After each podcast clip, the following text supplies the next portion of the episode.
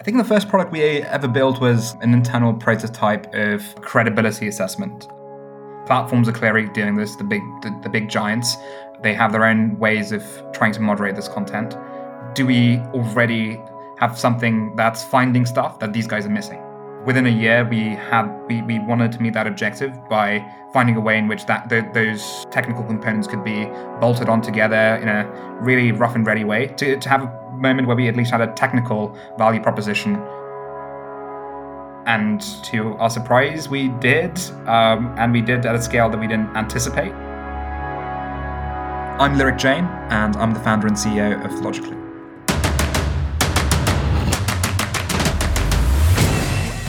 This is Code Story, a podcast bringing you interviews with tech visionaries who share in the critical moments of what it takes to change an industry and build and lead a team that has your back. I'm your host, Noah Labhart, and today, how Lyric Jain built the platform to address the challenges posed by misinformation. All this and more on Code Story. Lyric Jain comes from a family of business people and is an engineer by training. He was born in India and spent the first half of his life there when he was 12, he moved to the United Kingdom. He's always been fascinated in physical engineering mostly, which is interesting since he plays in the digital space now. He's a huge football fan. That's European football, or soccer for us in the US. In fact, he was obsessed with it while he was attending university, playing the console games and memorizing the rosters and stats for the live sport. He specifically loves Manchester United and typically spent around 20 hours a week watching football.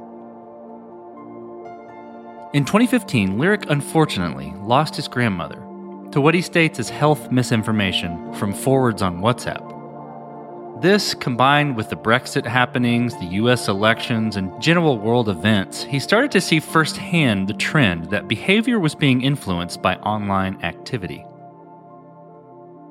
This is the creation story of Logically.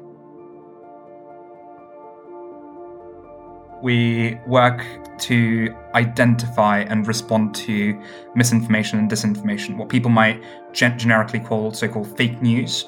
We try and identify it at scale and we find ways in which we can respond to it. And usually that ends up with us working with various governmental organizations as well as various platforms.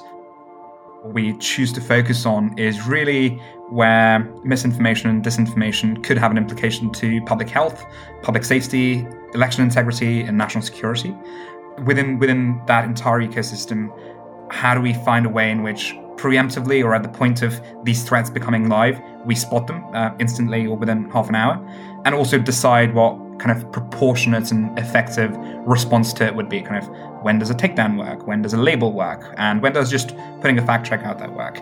So that's what we do. Um, I never thought in a million years this is what I would be doing. I, had a very tracked route uh, until I was about until I found it Logically going through some good universities, um, wanted to get grades there, had some uh, internships at, at, what I call the dark side uh, in financial services at, uh, at, an investment banking firm, semi technical um, at the time. And the summers post, Logically, the hypothetical summers, I was going to be working at a tech organization, kind of a a, a, Google type, a Google, Facebook type organization, and then eventually, maybe three, four, five years down the line, maybe try my hand at entrepreneurship because that, that was a bit of a bug for me. But 2015 and 2016 happened. Uh, outside of the broader implications of 2016, I suppose, 2015 was a really strange year for me. Unfortunately, lost uh, my grandmother to a bit of tragedy due to health misinformation. She was 86 at the time, but she still used WhatsApp and got these awful forwards saying, hey, drink this special green juice, give up your cancer meds, and you'll live longer. And we definitely lost her a lot earlier than we ought to have. That followed by 2016, which was again weird because I was in the UK for the first half and in the US for the second half, so it was almost at the right place where the action was that year. And my, my personal circumstances around the European referendum here in the UK were quite unique. Um, my hometown in the UK happens to be a place called Stone, the highest Brexit voting place in all of the UK.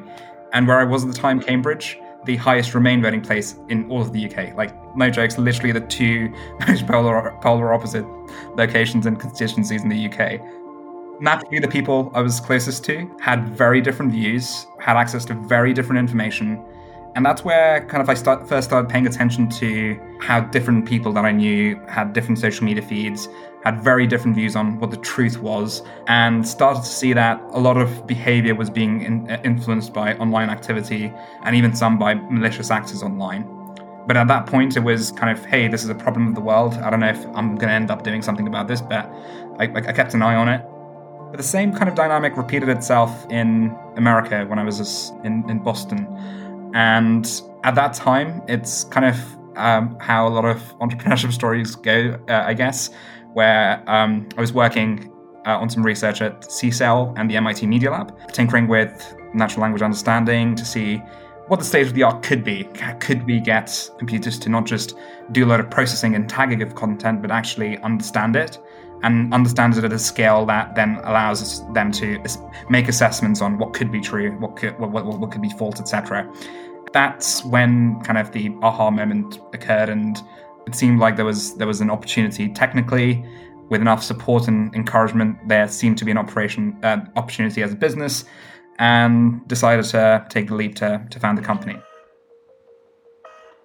Well, let's let's dive into the MVP then. So tell me about that first product you built. How long it took you to build, and what sort of tools you used to bring it to life. I think the first product we ever built was an internal prototype of credibility assessment. More MVP status would be our consumer products, our, our mobile app. So the, the two are very related. Kind of the credibility uh, assessment technology was kind of a fundamental milestone for us because we basically have to figure out, hey, platforms are clearly doing this, the big the, the big giants. They have their own ways of trying to moderate this content. Do we already have something that's finding stuff that these guys are missing? So kind of within a year we had we, we wanted to meet that objective by finding a way in which that the, those technical components could be bolted on together in a really rough and ready way to, to have a moment where we at least had a technical value proposition and to our surprise, we did. Um, and we did at a scale that we didn't anticipate. We, we thought it'd be a few percent, but it was uh, a lot larger. Some for technical reasons, some for various policy reasons at platforms. And then we decided, okay, how do we how do we package this up into a potential product? Now that we know we definitely have something technically, uh, we decided to focus on the consumer uh, market initially, because uh, at that time uh, there wasn't a lot of recognition around these challenges within platforms. Platforms wanted to do everything themselves and were hesitant to admit how much of a problem it was.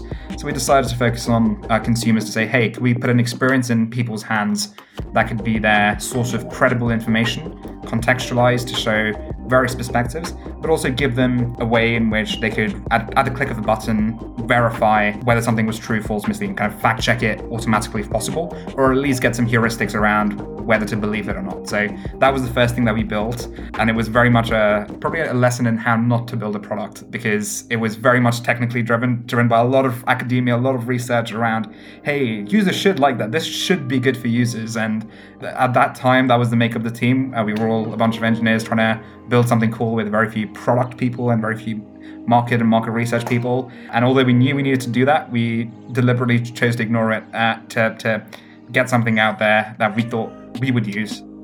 And it did well, reasonably well. It kind of got a few hundred thousand people uh, using it at different uh, moments uh, in, in time. But fundamentally, because of the absence of, of uh, a lot of the hard yards we put in uh, during the early days, the app sucked at retention. Uh, so it, it, it, it had really poor retention. But it had this crazy usage during critical events.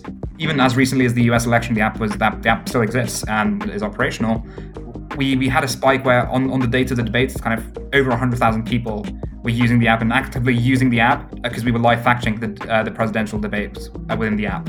Similar election events around the world, early days of COVID, usage kind of skyrocketed uh, at that scale when there's these big global events, but also when on, in a particular city, in a particular country, uh, things seem to be on a, on a risk on mode. So we thought hmm, there's, there, there, there's still something clearly there that we're providing. There's some value we're providing to users that isn't really the news uh, side of it, the curation side of it, uh, but is is this ability to help users orient themselves during high risk events. So a parallel track of work at the time was figuring out how to work with organizations in a top down way that had a lever on the information ecosystem, so mainly platforms and governments.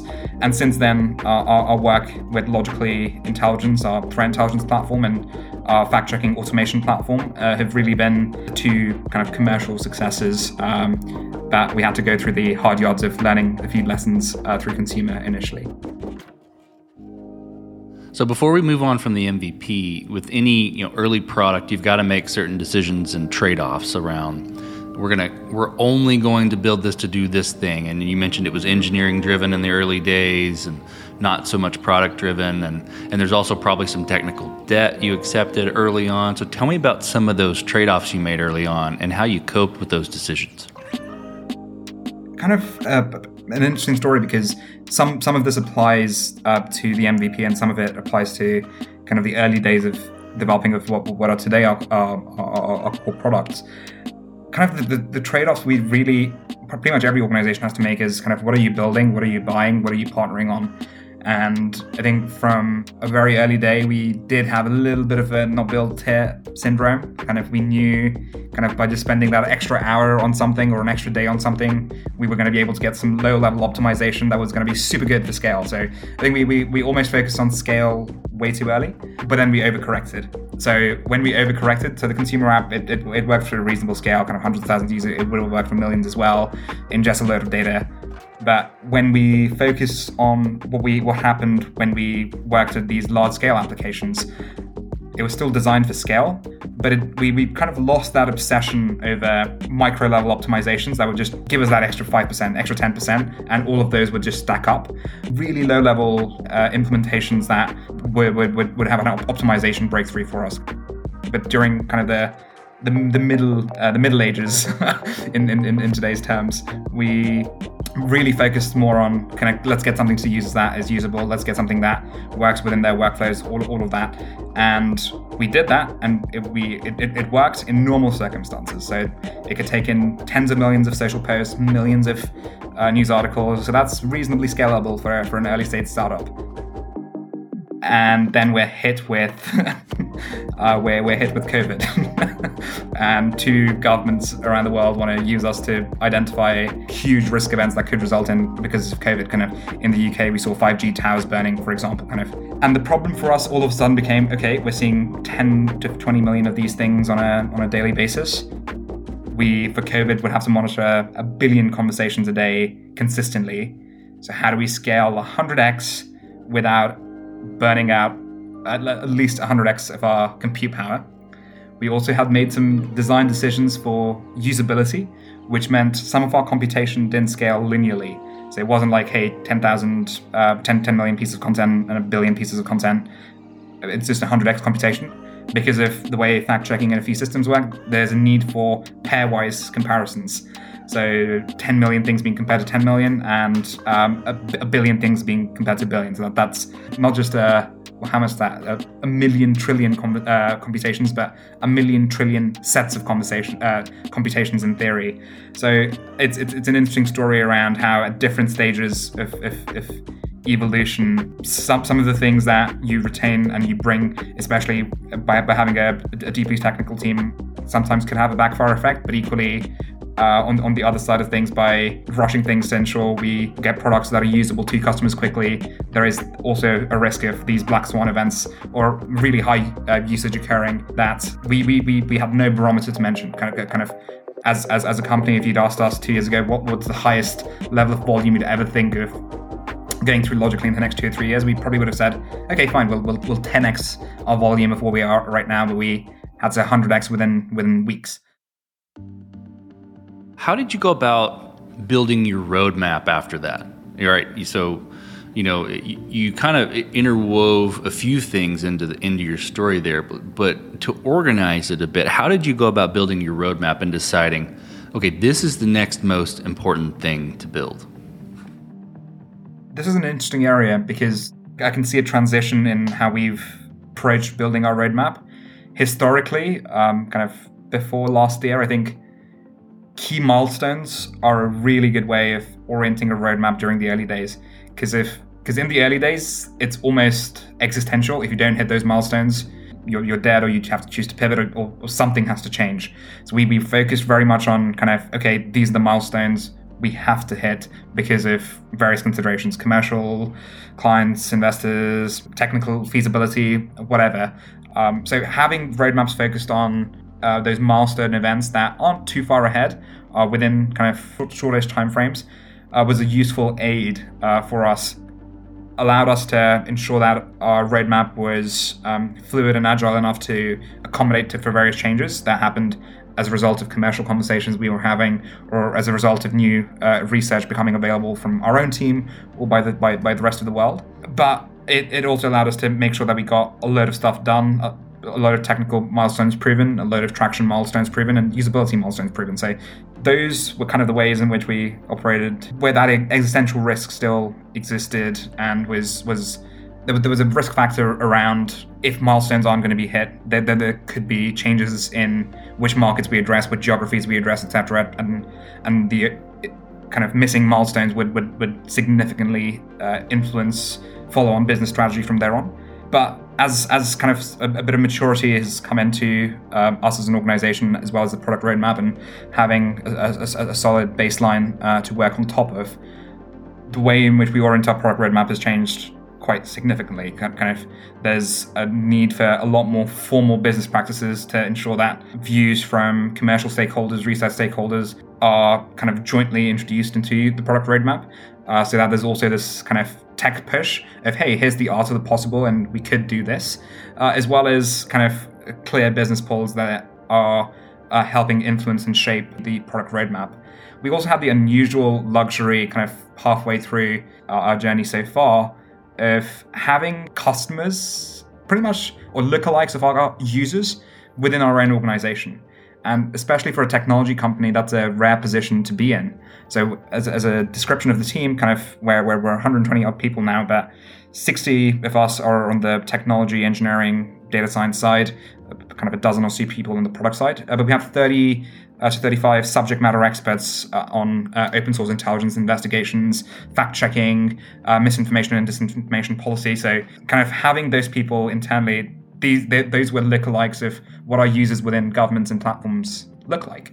So, we, we were able to get views from our users without even having users.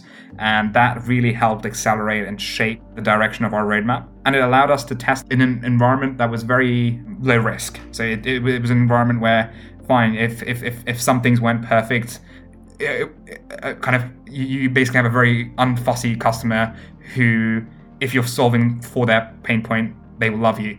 And if we're able to get that validation internally, great. Then we can throw proper product resources into getting it operational, getting it to scale, putting it to alpha beta, and then shoving it into prod. Um, so that were that I think certainly over the last nine months or so has been a real success story for us, uh, and we're hoping to hoping to continue that.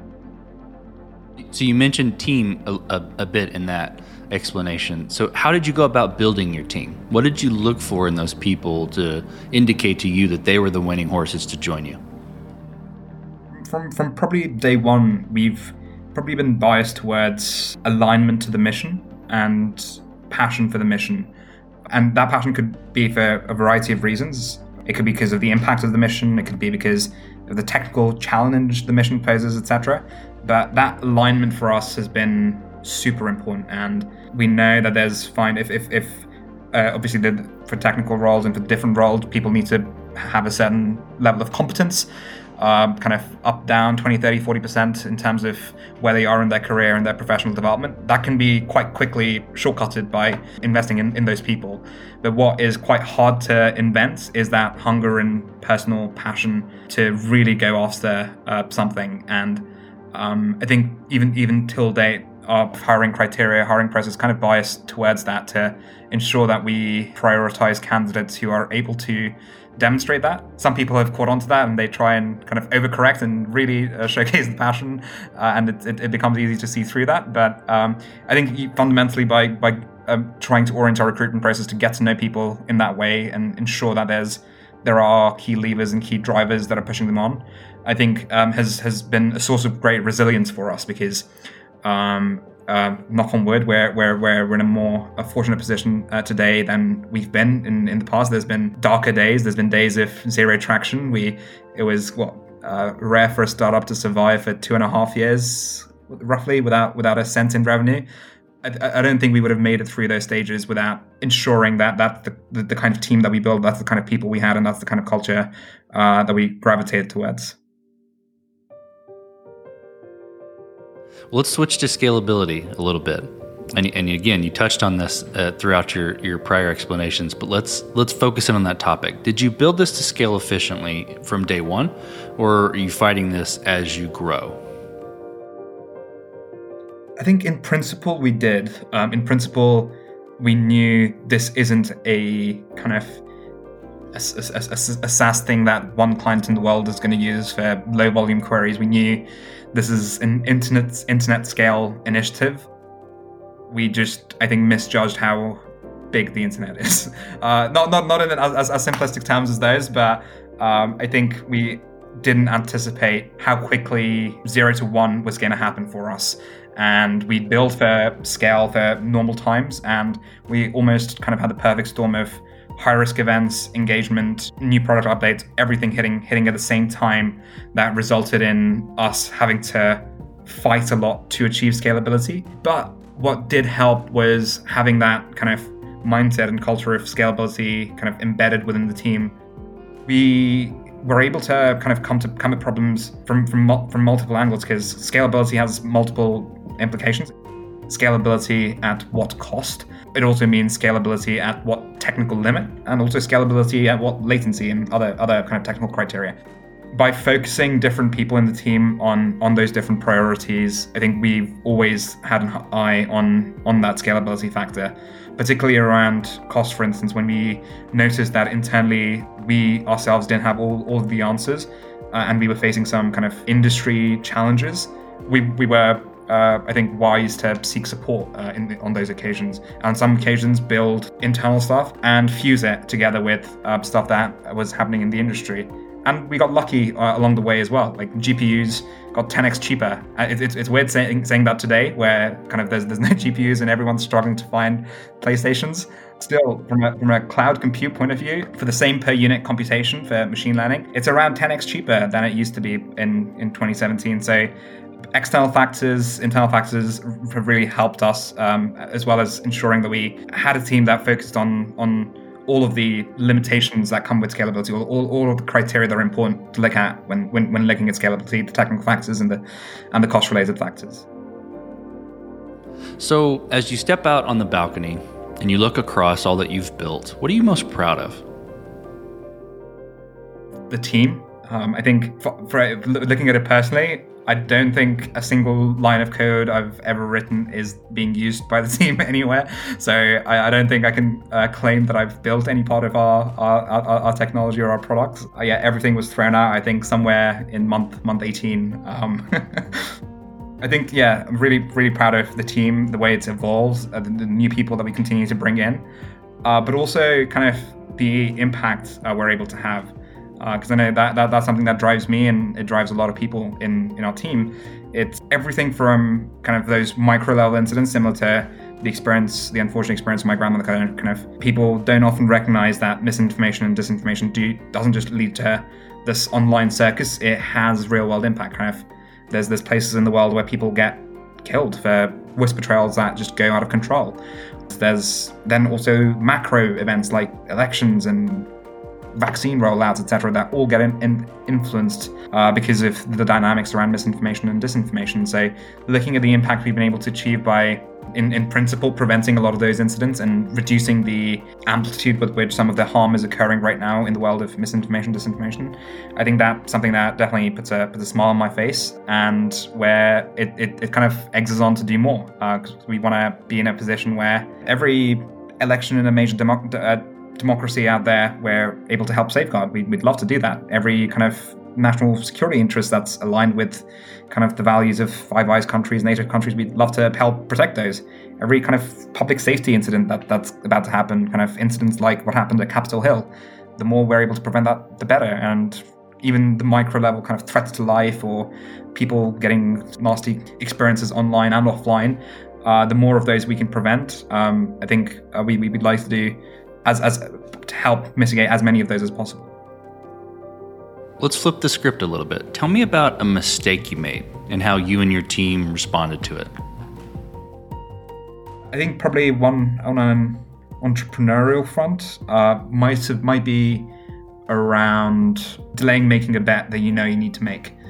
Uh, so, for instance, we uh, we we from day one knew we needed to find ways of engaging with platforms and governments, and we delayed that out for 12 to 18 months before we ever picked up the phone or wrote an email to any of those institutions. So uh, we always knew we needed to do that, but there, there's this kind of slight schizophrenic um, attitude um, that um, early stage startups tend to have around, hey, we really need to focus, we really need to focus, we really need to focus because if, if you're focusing on everything, you're doing nothing. But also, hey, there's a big opportunity. We want to expand the pie, big pie, big pie, big pie. And I think it's, it's a very tough trade off uh, to try and make. It's a tough balance to try and achieve. And I think we could have certainly prioritized the markets that we're currently prioritizing a lot earlier, uh, but also made other, other decisions like, okay, let's bias towards action trying things out, failing. It's, it's a very Silicon Valley uh, attitude. It's a very American entrepreneurship attitude. It's not something that is it, it's something that certainly exists, but in moderation, I guess, in in European uh, entrepreneurship circles. I think uh, biasing ourselves towards uh, conducting many small experiments instead of uh, fewer lumpier ones uh, would have could could be could be uh, could have got us to where we are quicker. So, what does the future look like for Logically the product and for your team? It's it's an interesting time. Um, there's there's a there's a lot of tailwinds to our space. Um, there's a, a, lot of interesting work that's happening in the world in civil society organizations and research communities, but because of the unfortunate facts of how the world has evolved and the incidents that we've seen, the 5G towers being burned here in uh, the UK to Capitol Hill in America, there's real urgency and momentum behind people wanting to do something in this space. So we'd love to be as as large a part of that conversation as as we can. Uh, there's this ongoing conversation uh, around how on earth do we find a way in which platforms could be regulated, how we could come to a way in which safety is prioritized and there is a duty of care of sorts that's introduced within platforms uh, with respect to their users. So that that's an interesting area of work for us because uh, what we what we do is we we operate slap bang between governments and platforms. So uh, we, we feel there's a real opportunity there for us to re- have real impact and to have and, and, and, to shortcut the way in which decisions and assessments are currently being made. Kind of to, to, to go into the subject matter slightly around Capitol Hill, the big the big failure was everyone had intelligence, or not everyone, but kind of significant institutions around the world, including us, had intelligence around what was going to happen 36 hours, 24 hours before the fact. Some chose to share it uh, with various governmental agencies. Some didn't. Some didn't know who to and once even once it was shared, it was there was a huge coordination breakdown, as is what usually happens with these kinds of incidents. So what we feel we were able to achieve by being someone who hopefully the public can trust, who governments and agencies can learn to trust, and platforms can trust, is become someone of an, something of an intermediary that is equivalent to an S&P or a Moody's, but for online information and online content kind of they, they they rate financial instruments right now for the level of risk. Why can't we do that with information? Not necessarily deciding misinformation and disinformation, changing the language uh, to this this criteria of risk, kind of potential inauthentic account or activity or content online could compromise public health, public safety, election integrity, national security. How do we quantify the level of risk that exists there? and how do we rate the level of risk to a high level, high high standard? That's kind of the direction that we're going in, and we, we we'd love to engage with as many stakeholders as possible to try and create that kind of ecosystem because it's in, it's happening in pockets. And in terms of the team, uh, the team's in a really interesting place because we've doubled uh, our, our, size year on year, um, hiring people kind of 60, 70 people during during the course of the pandemic, and it's um, on, on course to double again. Uh, a lot of fun, uh, interesting challenges that come with uh, growing and scaling. Really looking forward to welcoming uh, everyone who joins us because uh, although we have a few successes under our belt, it's still very much the, the start of the ride for us. Let's switch to you, Lyric. Who influences the way that you work? Name a CEO, CTO, architect, really any person that you look up to, and why? Um, I'm, I'm, I'm, trying to not pick a cliche example. Um, because uh, th- th- again, there are cliche examples because there are definitely some outlier people who've seen great success. Um, I, I, I, I, hesitate to name the techno king, but it, it, it's hard to look, look away from uh, from him and uh, the large uh, technology companies uh, that exist today. Uh, the way I like to kind of frame it is there's kind of lessons learned in all, all of their entrepreneurial stories and uh, all of their journeys. There's kind of these ideas, things like the concept of creative destruction. Almost sometimes the best way to create a new paradigm is to figure out how to how to how to what existing paradigm isn't working and find a way of breaking it down block by block and replacing it with your own block. So those those those kinds of ideas, those kinds of concepts, I think have been great influences. And maybe personally, I think um, family has been a, a, a, a great influence. I'm, I'm, I'm, probably not the, more interesting entrepreneurial story in, in, in my family. Um, my my father, for example, he he was from a rural area of, of, of India. He uh, worked a lot of, uh, during his uh, the early part of his life uh, as a textile engineer. Worked in kind of these textile factories. Worked his way up to becoming a manager of these factories, and eventually someone entrusted him with running the entire factory. And then he, he got to he got to own it because someone decided to back him. And uh, eventually, kind of he did reasonably well for him, uh, himself. Certainly not a, a, a, well-known name of sorts, uh, but that journey from kind of one to the, the, stage that he got to super impressive. The level of dedication and hard work his his story um, has is scary sometimes. And I think uh, me and my siblings we, we we try and emulate a lot of that. And having two older sisters despite uh, well one of them studied to be a doctor but then ended up becoming an entrepreneur. So looking at their own stories the way they're determined in the paths that they're pursuing uh, really helped influence me during the early earlier days kind of. I almost always felt like a like a 30 year old in a 16 year old's body and today I, feel like a, a 40 year old in a 25 year old's body so I think it, it, it that, that that that that's kind of the foundation that really um, helped and um, I'm privileged to have, to have experienced that. We talked about a mistake, um, but a little bit different spin. If you could go back to the beginning, what would you do differently, or where would you consider taking a different approach? I'd, I'd probably come to have have come to America a lot sooner than I did, and also on, a personal level, I'm, I'm still not sure where I stand on this decision. But I found it Logically um, between my bachelor's and master's, and I chose to carry on for the first year that I was running the company. Those are probably two decisions that I'd that I'd look at. Uh, so rolling back the years, I was um, at, Logically as a concept started when I was at um, in in Boston later I had to come back to Cambridge to finish uh, my, my, my masters. And at that point, that summer was when I was deciding whether or not to uh, incorporate the company, what to do about pursuing my education further, etc. And the decision to continue was interesting, and it helped sometimes because uh, I was still using the same networks, I was exposed to the same people, advisors, etc. On the flip side, although I was working 12 hours a day for Logically, I wasn't working 16 hours a day for Logically because I had whatever number of lectures to attend or even the minimal amount of coursework to do, I had to get it across the way. And I feel during that first year, those extra four hours would have been significant. It's it's a very hard decision to make, um, both because kind of personal cultural background. Really admire the stories of a lot of people who do choose to, who did at that, that point make the make the decision to drop out. From a personal point of view, is, is something that I haven't reflected upon too too long. But I think the, the first sense I get of how could we have got to where we are quicker, or how could we have got to where we are uh, but, but by, by following a different story. I think if I dropped out, I, probably would have ended up starting Logically in, in America instead of starting Logically um, in in the UK. Although that would mean my team would look very different, so I, I don't know how well that would have worked out. That fundamentally felt, felt like a, a sliding doors moment of sorts. There, there's been a few other moments like that, but maybe just because that was one of the oldest uh, it, it feels like the one that could have had the the biggest potential impact. Well, last question, Lyric. You're getting on a plane and you're sitting next to a young entrepreneur who's built the next big thing. They're jazzed about it. They can't wait to show it off to the world. They can't wait to show it off to you right there on the plane. What advice do you give that person having gone down this road a bit?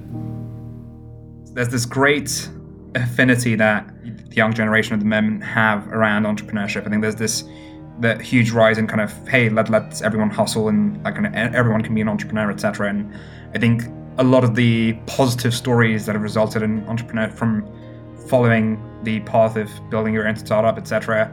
are incredibly appealing. However, not a lot of people see the flip side of things. And I was fortunate to have some of that exposed to me at a program called Start MIT, which kind of not only showcased the success stories, but the, the, the ones that didn't quite go as well, despite best efforts, despite on, on paper doing things right.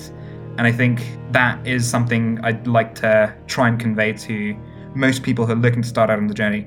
It sounds like a negative point, um, kind of uh, to, that almost tries to discourage them, but I think it's important to understand that the journey is hard. It's long most of the time. It's not likely going to end up exactly how you think at that moment in time. And the law of probability suggests that it's not going to work. But there's every reason that it can, and you've got to work to make sure that, it can. But at that moment in time, you need confidence in, in, in yourself, in your personal context, in your, in your level of psychological safety at the time, to be able to make that decision in an, in an informed way. And I think at, at the moment we probably are slightly uh, aggressive with how, how hard we're advertising the, the, the culture of tech-led entrepreneurship. Again, it's good. It is it is regardless of how the journey ends up. It is incredibly rewarding. You you learn more than you do doing most things, but the physical, mental, social toll uh, that it takes is significant. Some people find ways of mitigating that, but not not a lot. And uh, examples of, especially within the first two years, uh, when it's usually just the founding team and very few other people, of, of, of burnouts and crises is is is quite high. So the, the, that's a long-winded way of saying to whoever's next to me, "Are you sure you want to do this?" And if you're sure you want to do this, why you? And I wouldn't dwell on that point too uh, uh, too much, but certainly ensuring that the person knows that yes, this is definitely what I want to do, and I want to commit the next decade or two of my life to this. It, it needs to be a well-reasoned, rational decision, uh, which can have emotional factors, but it needs it, it, it, needs to be a decision that the person is making not just because of the momentum behind them, uh, but by fairly evaluating their situation. Well, Lyric, thank you for being on the show today. Thank you for telling the creation story of Logically. Right. Thanks, Noah. And this concludes another chapter of Code Story. Code Story is hosted and produced by Noah Labhart. Be sure to subscribe on Apple Podcasts, Spotify, or the podcasting app of your choice. Support the show on patreon.com slash codestory for just 5 to 10 bucks a month. And when you get a chance, leave us a review. Both things help us out tremendously. And thanks again for listening.